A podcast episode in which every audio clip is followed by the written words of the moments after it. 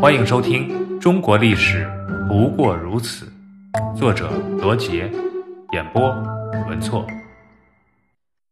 十全老人，乾隆继位后，继续加强对边疆地区的控制，以巩固帝国的统一。这也是乾隆一生中重要的实践活动。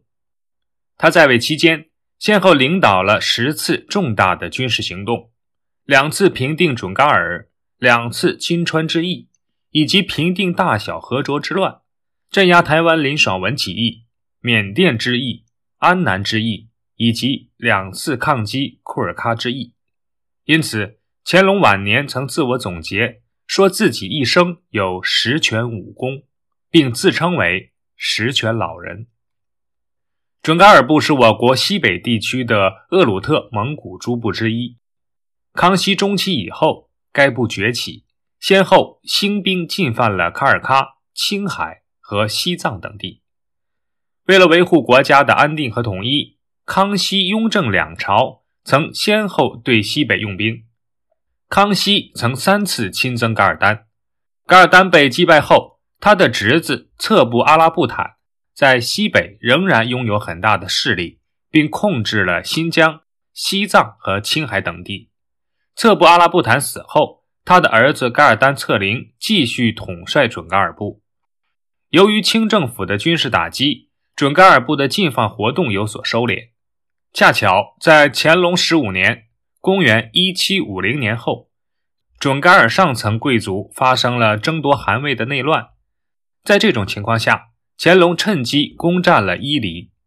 噶尔丹策凌的外甥阿穆尔萨纳先是向清廷投降。后来又再次反叛，于是清军第二次出兵，这一次彻底清除了准噶尔部的反叛势力。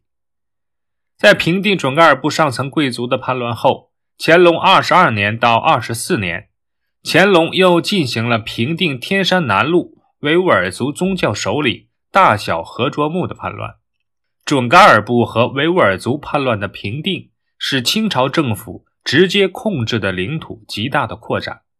为了加强对这些地区的管控，早在乾隆二十年（公元1755年），清政府便在惠远城设立伊犁将军，作为总统新疆南北两路事务的最高军政长官；在乌鲁木齐设都统，统辖塔城的驻军；在南疆喀尔喀什、叶尔羌、英吉沙尔、阿克苏等城。设办事大臣或领队大臣，对当地实行军事统治。这些措施进一步加强了中央政府对新疆地区的管理，对维护国家统一和领土完整发挥了重要的作用。台湾自正式归降后，一直归于清政府的统治。来自于本土的先住民，经过几代人的辛勤努力。开辟了中央山脉以南的大片土地，而随着移民的不断增加，以及对清朝直接统治的不满，先住民与清政府逐渐形成了对立的态势。乾隆五十一年（公元1786年），北部的林爽文与南部的庄大田聚众成立秘密反清结社天地会，被强制解散后，林爽文以彰化为根据地。联合庄大田一起发动叛乱，改年号顺天。一年，清政府派福康安出兵台湾，旋即生擒二人，镇压了这股反清势力。乾隆五十六年（公元1790年），西藏又发生内乱，蒙古后裔库尔喀趁机入侵，清廷派巴中为指挥官，率军征讨。巴中为了避免交战，力主议和。后达赖与库尔喀达成协定，向其支付岁币。乾隆五十七年（公元1791年），为催迫达赖支付约定的岁币，库尔喀再度入侵西藏。清廷派四川总督鄂辉、四川将军承德出兵讨伐，久战无功，复命大将军福康安参赞海兰察于青海出兵协同驻剿。福康安率军一路直下。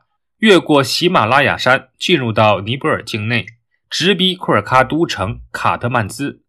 扩军奋力反击，双方数次交锋后，最终达成协议，库尔喀投降清政府，并按时朝贡。经过一系列的战争，满洲利亚、蒙古、青海、西藏和由准部、回部构成的新疆地区，直接划入了清朝政府的统治范围。朝贡国北起库页岛、朝鲜，东至琉球，南起尼泊尔，西至帕米尔高原，甚至东南亚的缅甸、越南、暹罗、西马来西亚，亦都在清朝的势力范围内。在文治方面，乾隆皇帝重视农业和商业，他相信民为邦本，食为民天，务本足国，首重农桑，鼓励开荒，减轻赋税，扶持贫民，兴修水利，发展农业。同时，乾隆帝没有重农抑商，相反，他十分重视发展商业，且出台了一系列有利于商业发展的政策，而且。乾隆皇帝十分重视文化发展，他亲自主持了四库丛书的编著。在他统治期间，各种官方修订书籍达到一百多种。在个人品德方面，乾隆也很值得称道。他与孝贤皇后伉俪情深，恩爱无比。在孝贤皇后去世以后，乾隆皇帝悲痛欲绝，一生都在怀念她。乾隆皇帝一生数万首诗。唯有这上百首悼亡诗，感情真挚，文采出众，令人动容。然而，乾隆皇帝并非没有缺点，即使是他最自豪的十全武功，先不说其中有五场战役都是滥竽充数，其实这十场战争打的都很艰苦卓绝。孟森就在《清史讲义》里评价道：“高宗于新疆定后，志得意满，晚耕茅荒。自此以前。”可言武功，自此以后，或起内乱，或有外信，幸而堪定，结旧败而非取胜矣。根据统计，为支持庞大的军费开销，当时盐商总计捐输不下一千三百一十万两白银，百姓损失的财产更是不计其数。如果说这十场大规模战役还可以说是保家卫国，非打不可。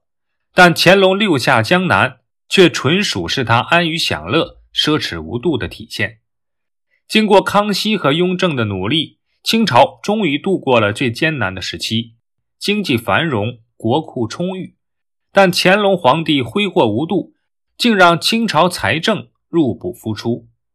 除此之外，乾隆还大兴文字狱，实行文化专制，重用和珅等贪官，使得清朝吏治腐败。由盛转衰，吕思勉尖锐地在中国通史中指出，清朝的衰积可说是起于乾隆之世的。所以，乾隆皇帝实在是一位极其复杂的皇帝。客观上讲，乾隆皇帝的功绩卓绝，无法忽视和抹除。但同时，清朝衰弱的隐患又确实由他埋下，故而我们可以做出评价。自诩为十全老人的乾隆，的确能力出众，功绩不凡，但其中掺杂不少水分，有自吹自擂、夸大其词的嫌疑。简而言之，可以说乾隆是一位能帝，但他却不是一位贤帝。档案七十八，纪晓岚，纪云，字晓岚。直隶献县人，今河北沧州市。清代政治家、文学家，乾隆年间官员，历任左都御史、兵部、礼部尚书，加太子太保，管国子监事治事，曾任《四库全书》总纂修官。纪云学宗汉儒，博览群书，公诗及骈文尤长于考证训诂。任官五十一年。年轻时才华横溢，血气方刚；晚年的内心世界却日益封闭。其《阅微草堂笔记》正是这一心境的产物。他的诗文经后人搜集编为《纪文达公遗集》。